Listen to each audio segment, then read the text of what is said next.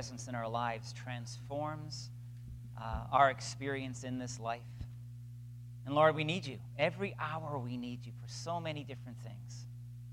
And Lord, while we're gathered here today, we recognize we need you to speak to us, to open our minds and our hearts to Scripture so that, Lord, the voice of God can be powerful and transformative in us. So we would pray in our need, recognizing it. And we would ask you, Lord Jesus, to speak now and to bring us life, to bring us into a deeper sense of what it means to follow you, to understand more fully what it means to be a follower of Jesus, to walk in his way. So, Lord, bless us now. Bless us with your truth. Bless us with your voice. And we pray this in your name. Amen. Well, a week ago we began a series on work. A series which I think everybody can benefit from in a very, very significant way. And the basic question became, how can I connect my faith with my work? How can I connect what I do from Monday through Friday, if not more, with the reality of God? How can I bring God into it? How can my work become a spiritual thing as opposed to something other than that? And last week, we gave the foundational answer to that. We went to Genesis chapter 1 and Genesis chapter 2, and we learned there that as the world was being formed, it says the Spirit of God hovered over that which was formless and empty, and God began to create, and he began to bring form to the world, even as we know it now. And he formed everything that exists. And then he made Adam and Eve, and he said, come join me to continue to form this dynamic. Think of that word. Continue to participate with me, co-laborers with God, in order to create something that God intended for the world. And we applied that to our circumstance, and we came to the conclusion, the biblical conclusion, that what every person does who follows Jesus, what they are doing as they work Monday to Friday, is helping God form the reality of the society we're in. Because God has a will, and God has a wish, and God has a way. And someday, as we continue to pursue the things of God as the people of God in this world will change. The big story, the God story, starts way back in creation. And when sin came, it sort of messed a lot of things up. Sin came and it changed our hearts and our minds. We didn't see things the way that we should see things, biblical truth. We didn't have a desire for God or an easy capacity to love. And all those dynamics started to kick into gear. And then, all the difficulty came into creation so that there was famine and there was war and there was violence and on and on it goes. Things fell from what God had intended, from what God had created. And then God got busy. Adam and Sarah produced a child, who in turn produced children, and a nation was formed, the nation of Israel. God revealed himself through that people, and out of that nation came the person of Jesus Christ, who came the living Son of God and died on a cross, so that you and I and millions of other people could know the reality of faith, and we could be reconciled to God. We could have our sin forgiven, right? And the church would be created, a group of people, massive group of people, our church included, our congregation included, empowered by the Holy Spirit of God to go into the world and make the world what God intended it to be in the first place. And God will continue that journey through us and successive generations of churches until the day Jesus Christ returned, and sin will be no more, and death will be no more, and there will be no more suffering, and no more crying, and no more pain. It's an incredible hope that we have. And evil will be put away. It will be destroyed. And there will be no more sin. And the world will again be what God created the world to be. You should all applaud now. Nah. Almost you should. Because this is a big dream that we are a part of. And so we do evangelism so people can get drawn into the family of God and drawn into the church and drawn into the mission of God in the world. But that's not the only thing the church does. The church goes to work on Monday, Tuesday, Wednesday, Thursday, Friday. And we talked last week, and this is often a lost belief and understanding. When the church goes to work, they have the power, we have the power to be transformative in the world so that the world can be formed in all of our occupations. It doesn't matter what it is. And God's will can be done, right? And the world can become what God intends the world to be, just a little bit more because of you and your job and your calling, day by day by day. Powerful, I hope, to you Very significant. You know, I got to tell you, I've had, I don't know what to call it other than interesting responses to the sermon last week. I had a bunch of retired people either email me or come to me. I felt like the quarterback with the linebackers just blitzing me. Whoosh! You know, I didn't feel like I'd be knocked to the ground, but, you know, they're basically saying, well, what relevance does this have to my life? I'm retired. I don't work anymore. Well, I want to tell you, this has absolutely no relevance to your life if, people are laughing, if this is your circumstance, that you understand that retirement means that you are now free from work to live in a way that's completely self-satisfying, to live your life in such a fashion that your needs are met and you have given up contributing to the world and to the will of God. Now, if you want to go there, everything that I'm talking about has no relevance to your life. But I want to tell you, that's not the biblical way. Because as people, by the way, say, here our men's ministry, Impact, has discussed this lots, there's no retirement in the Bible. Interesting thought, right?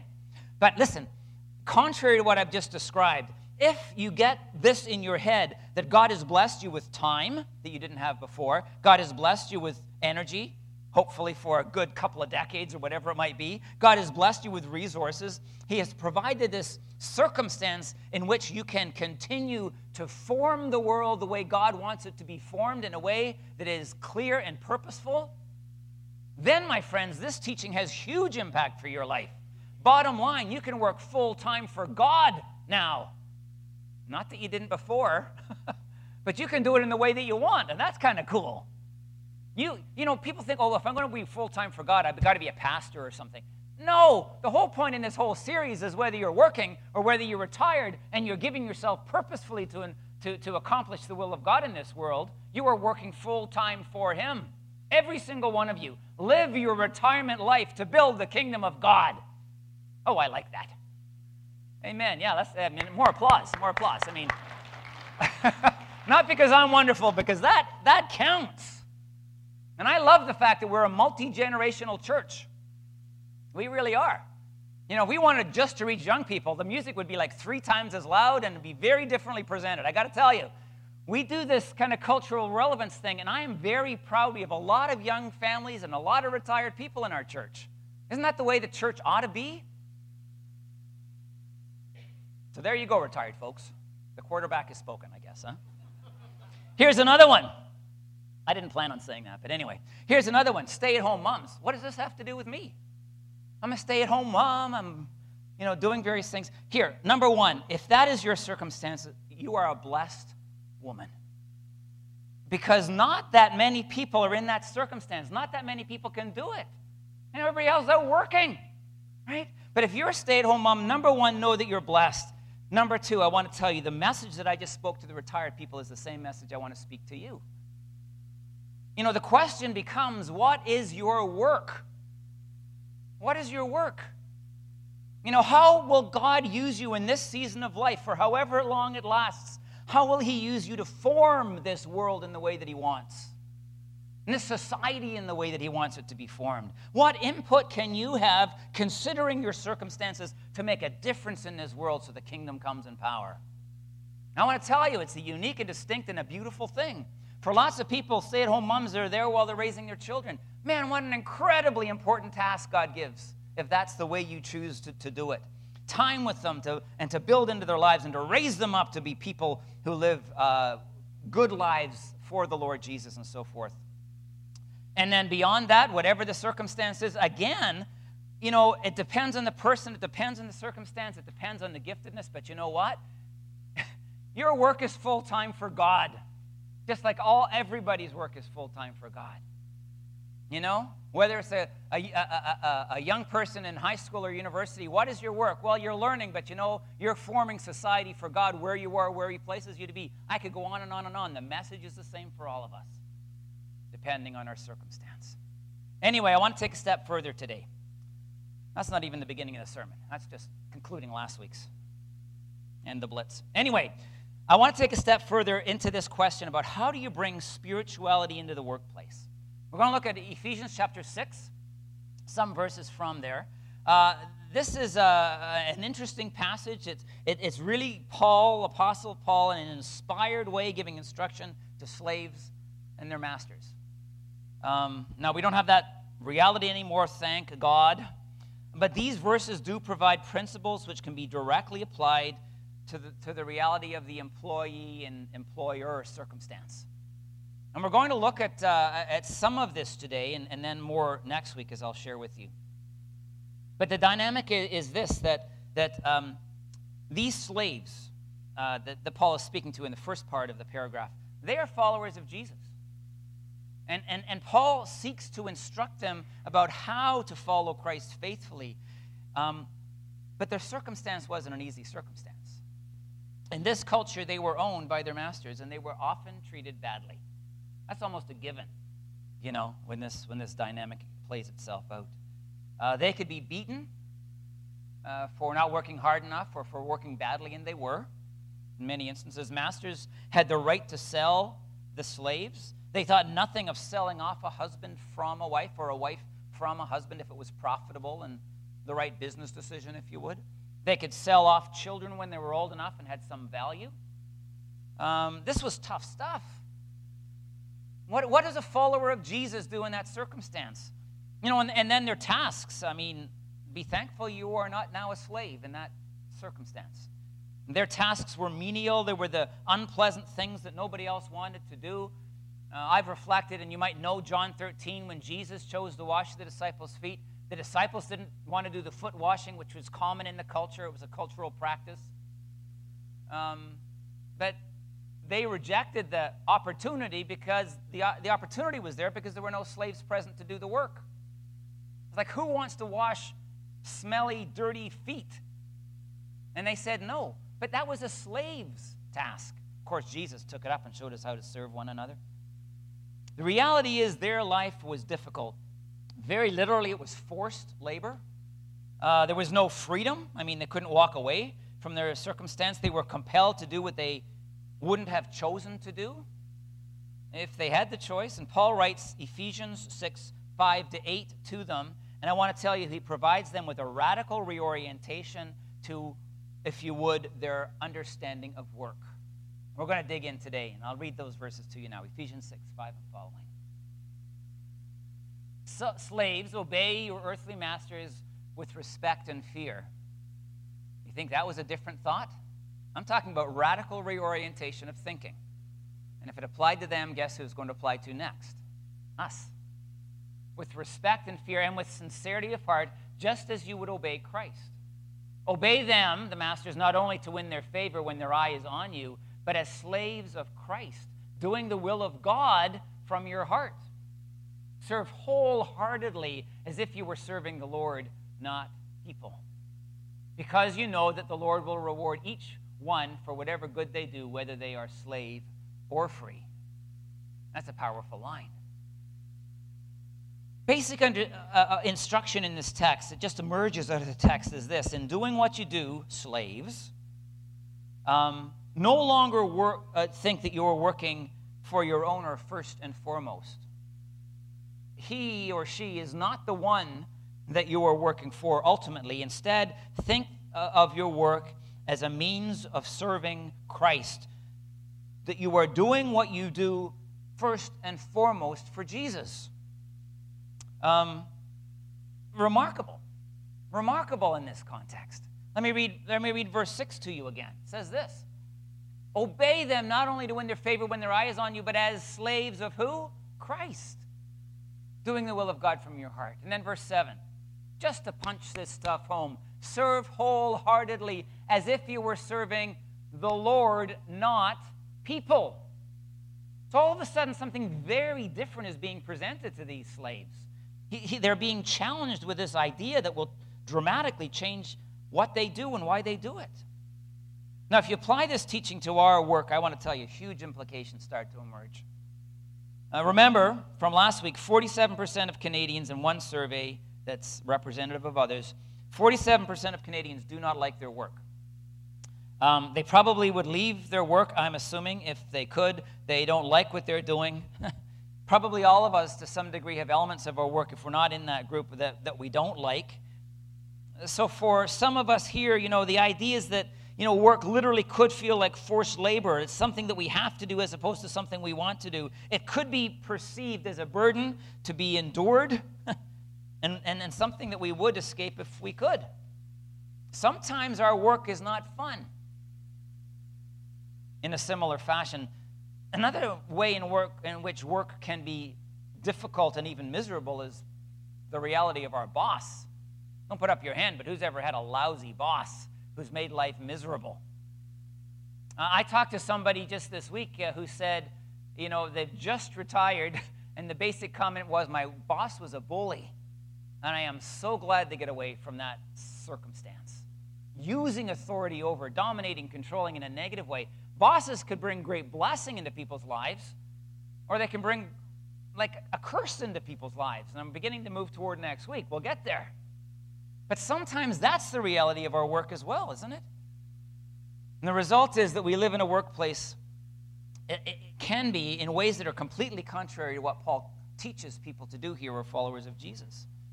You know, sometimes slaves, sometimes we don't respect our bosses. Sometimes we work only as much as we have to and only when their eye is upon us. You know, sometimes because of the circumstance in which we live, we give half-hearted attempts at our work, you know, and we go only to work because of something we get out of it, the paycheck, and there's nothing more to it than that. But into that kind of work scenario, Paul brings the truth of God, and he brings the reality of God into our work experience, which can dramatically change the way we work and brings the dynamic of spirituality into our work experience, no matter what, again, the circumstance. When he basically tells us what you do at work, don't do it for your boss, do it for Jesus. Serve him. That's why you're there. That's what you're about. It's not, you know, it's not for your boss. It doesn't matter how he or she acts and treats you. And it doesn't matter the nature of your work and what you have to do, whether you like it or dislike it.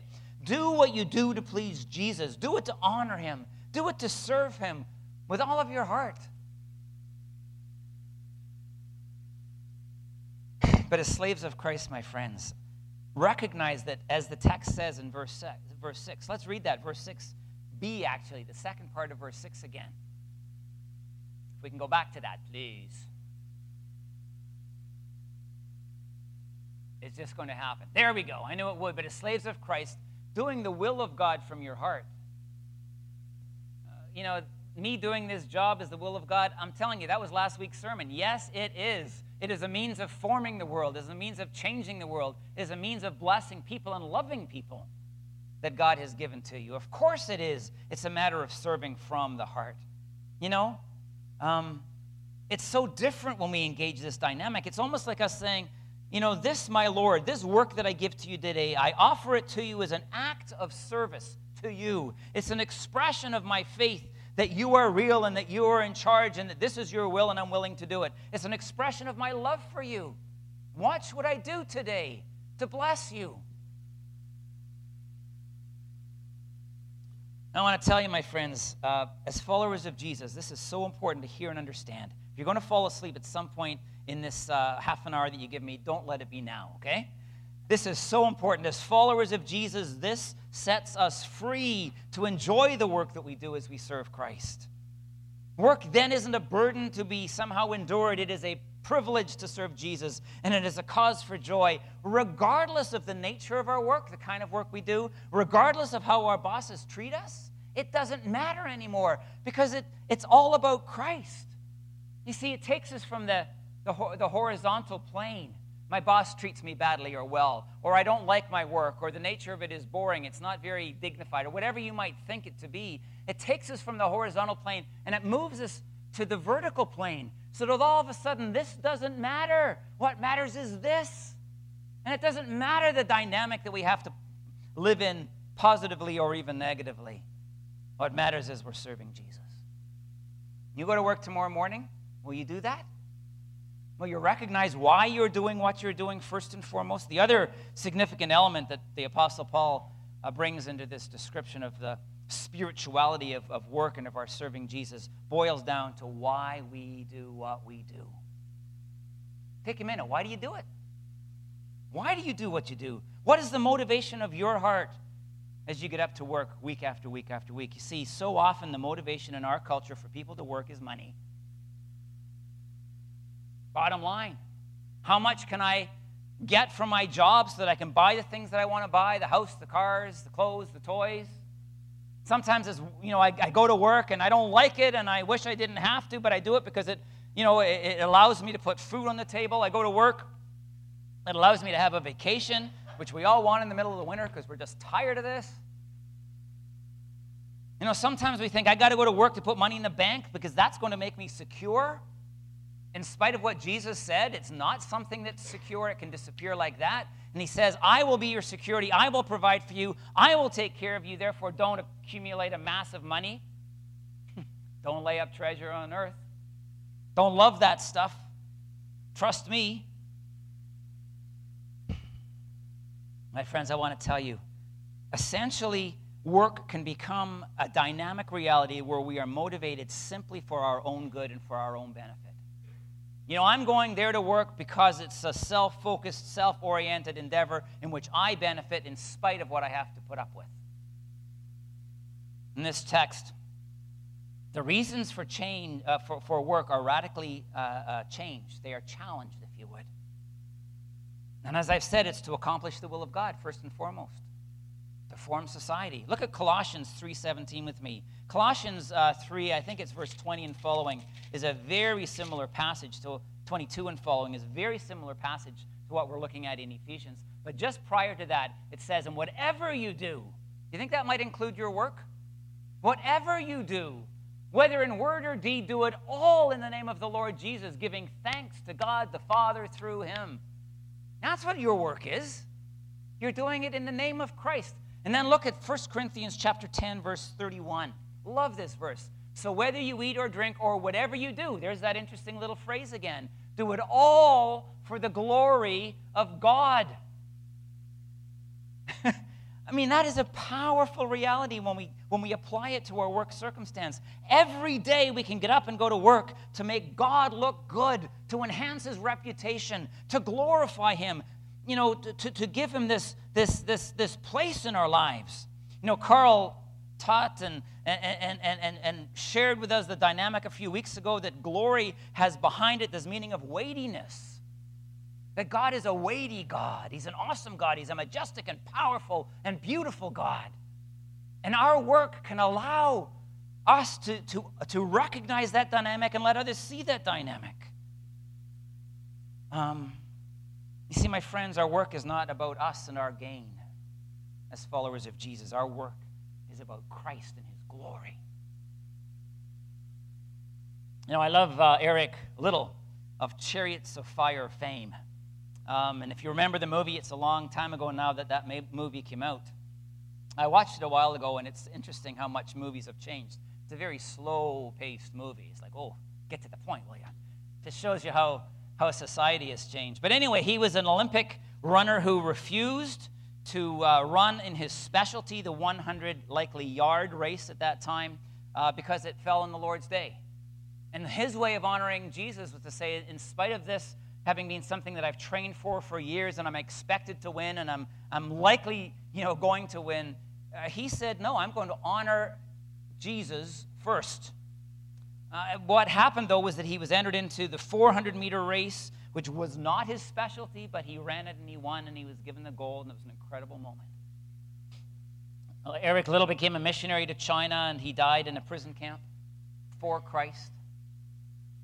Remarkable man. Anyway, he said this, I'm sure with the Scottish accent that you can imagine. I could do it, but I can't bring myself to. He said this. No, I'm not going to. He says, I was born there. I have some capacity in the accent. But anyway, he said, you can praise the Lord. Hear that. You can praise the Lord by peeling a spud. And for those of you who are uninformed in the realities of Scottish culture, that means potato. You can praise the Lord by peeling a spud if you peel it to perfection. It doesn't matter what you do. Whatever you do, you can bring glory to God. You can by doing what you do for him.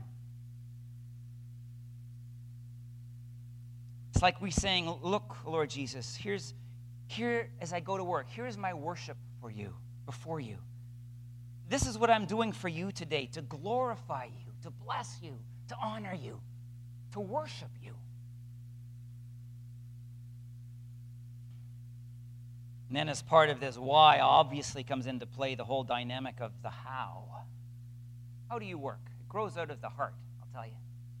But let me read Colossians, this parallel passage again, Colossians 3:23. Whatever you do, work at it with all your heart as working for the Lord and not for human masters. See how incredibly similar that is to the Ephesians passage where it says work wholeheartedly for Christ? How do you work? You know, how do you work? I want to tell you, the question of what's going on in your heart will make your work spiritual or not. It can be the result of your dynamic faith expressed in the workplace. No half-hearted work honors Jesus. You know, I want to say that again. To me, that's powerful. If you go to work and you do a half-hearted job, your Lord is not honored by it. As a matter of fact, he may be dishonored by it. And he doesn't want that. I don't think you do either. It's a matter of how much we put ourselves into our work for the sake of Jesus. My friends, as a result, we have to do what we do well. See, that's why Eric Liddell was able to say, you know, that work becomes praise when you peel a spud to perfection. Did you notice that part? You do it really well. Your Lord is honored. He is honored, whether nobody knows it or not. Nobody else knows it. It might not matter. But sometimes Jesus is honored in the minds of other people when they see a Christ follower working with such commitment and passion and even excellence. Just the very nature of the how determines the spiritual dynamic. Martin Luther, the incredible reformer of the German church and of the creator, if you would, along with a few others like Calvin. I have to throw his name in here because he's our guy. But you know, Martin Luther said this, the first demand of a carpenter, how could you finish that sentence? The first demand of a godly person who is a carpenter is to, he said, the first demand of a carpenter is to make good tables. I love that. Because you see, he's serving the Lord Jesus. He's honoring Christ in how he makes his tables. He's blessing people with the gift of good furniture, right? And he's forming the world the way God wants it formed. You see, a minimum of work does not honor Christ. Doing a half-hearted, mediocre job does not honor the Lord Jesus. Whatever we do, we have to do it well for the glory of God. So if you're an electrician, be a good one. Put your heart into it. Be effective, accomplish for the sake of Jesus. If you're a teacher, strive to be a great teacher. Do it well for the glory of God. If you clean houses for a living, do it for his glory by doing a good job at it. It doesn't matter what the job. It doesn't matter what the circumstance. Do it for him, for his glory. I could go on and on, but you get the point, don't you? Again, I want to say to you, it's not about your boss and how well he or she treats you. It's not about the nature of your work, whether you like it or not. Everything that we can do is an expression of our living faith and our love for Christ and is a way of honoring him. I'm going to read the Message version for you of Ephesians 6, verse 7. I kind of like it. And work with a smile on your face. Is that you? Always keeping in mind that no matter who happens to be giving the orders, you're really serving God. Like, boom. Radical reorientation. Paradigm shift all of a sudden. Yes, you, tomorrow morning. Go do it. Serve him. Love him. Worship him with your life by doing it in these ways. Paul also says something very interesting. He says, respect and fear. Respect and fear your master who owns you. That's kind of hard for us to get our heads around a little bit, isn't it? Because we, of course, are opposed to slavery in any form. But listen, Paul is speaking into his culture, and he's addressing Christians about how they might work, and I've drawn the parallel, and I hope you understand it. Listen, your boss might disrespect you. right now, this might be a real dynamic in your life. You might be disrespected on a daily basis. But the Lord Jesus does not want you to disrespect him or her. It's radical. It's dramatically different from the world. This instruction is akin to what Jesus said when he says, love your enemies and pray for those who persecute you. You get this? You see the parallel? Don't treat people the way they treat you. Overcome evil with good. Bring glory to God. Transform the world. It doesn't matter if your boss is a curse in your life. Bless them. Love them. Respect them. That's powerful stuff. You can only do that when you're enabled by the power of God, by God's Spirit dwelling in you. My goodness, what a transformative influence you can be, a shining example of the power of God to transform a life. Don't tell me God won't use that if indeed you can make it happen.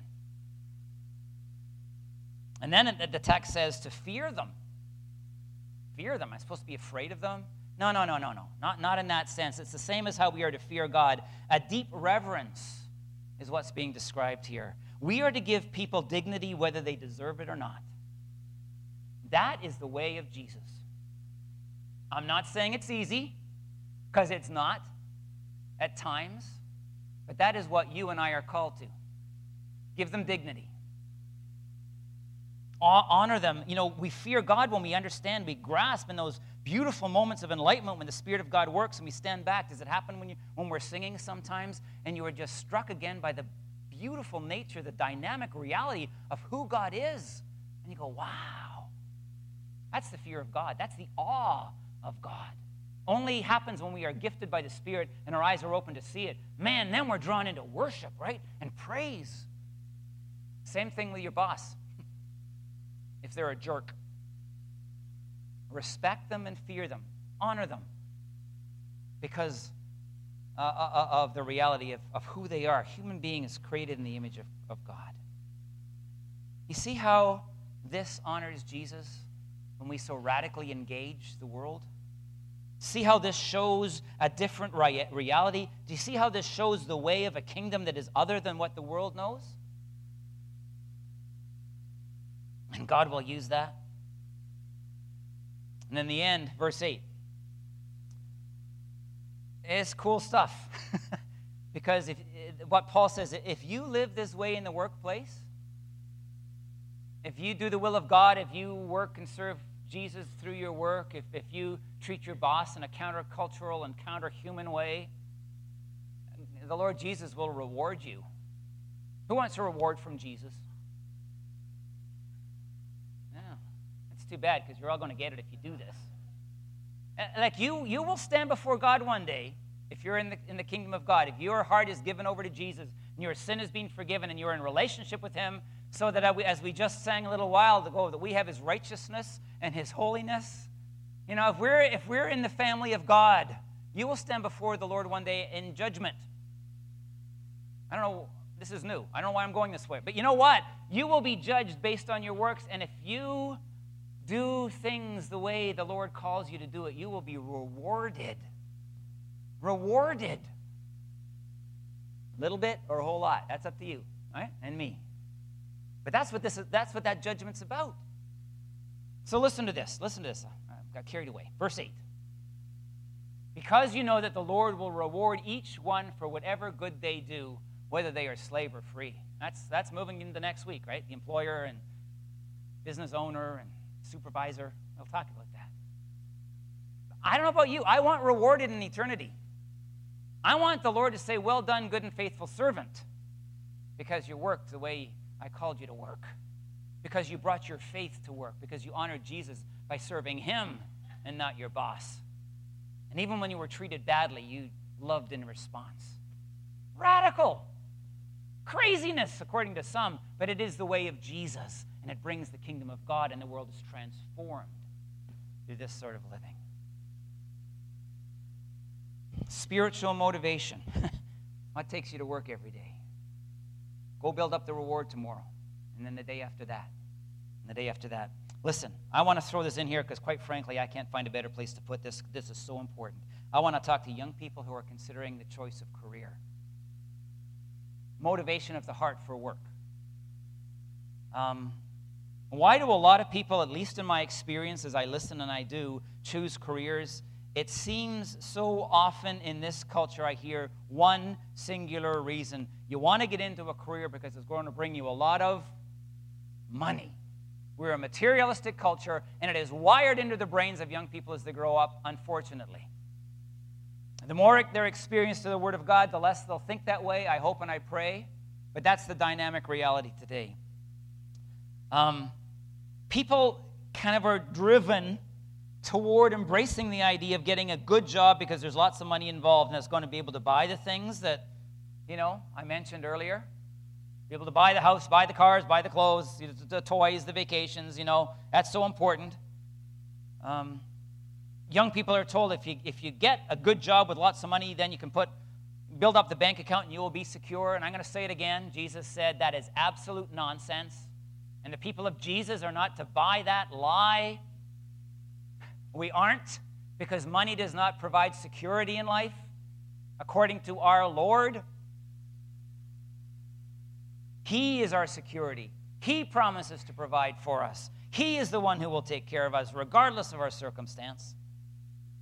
So my young friends, so when we choose this career path that a lot of you are sort of moving toward and trying to figure out, choose not because of what I can get out of this, not because of myself and my self-benefit. Choose because of this question: how can I best be a co-laborer with God in the formation of this world? How can I make this world, through the exercise of all those years of living and expending of energy, how can I form this world under the rule and reign of Christ to make the world what this world can become? You know? How can I serve people? How can I bless them? Maybe by making good tables or peeling spuds well. It doesn't matter. But the question has to be, how can I make an impact for God? How can I use my gifts and my abilities and my aptitudes and my passions, which I hold in my heart, created by God? He's formed me this way. How can I make a difference in this world for Him? I want you to get beyond thinking what you're going to do for your own sake, and I want you to think about what you can do for God's sake in a transformation of this world. And I would suggest that as you choose, whatever you do, do it for Jesus. Do it for Him. Nobody else, nothing else, not even you.